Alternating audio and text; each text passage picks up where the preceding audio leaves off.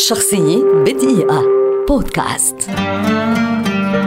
إدسون أرانتيس دو ناشيمنتو أو بيلي جوهرة كرة القدم البرازيلية والعالمية. أسطورة لن تتكرر ولاعب استثنائي ولد عام 1940 عام 1950 وبعد انتهاء المباراة الشهيرة التي سميت بكارثة الماراكانا بخسارة البرازيل على أرضها أمام الأوروغواي في نهائي كأس العالم. وصل بيلي البالغ عشر سنوات من العمر إلى منزله ليجد أباه وهو يبكي بحرقة فحاول أن يواسيه قائلا لا تقلق أعدك بأني سأجلب لك كأس العالم. ووفى بيلي بوعده بعد ثمان سنوات فقط.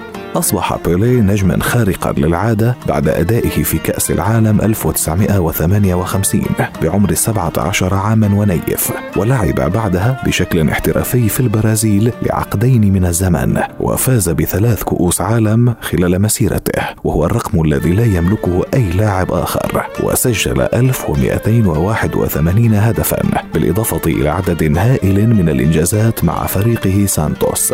لعب بيليه مباراته الأخيرة بشكل بشكل ودي بين نيويورك وسانتوس في أكتوبر 1977 مشتركا مع كلا الجانبين ليعتزل اللعب نهائيا بعدها دون أن يعتزل العمل الرياضي الإنساني.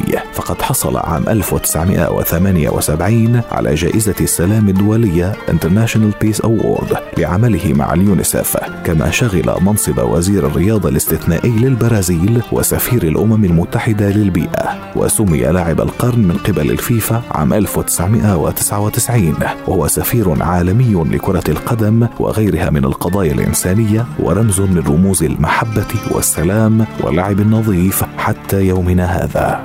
بالأمس في التاسع والعشرين من كانون الأول ديسمبر 2022 رحل الأسطورة بيلي بعد صراع مع المرض عن عمر ناهز 82 عاما. شخصية بدقيقة.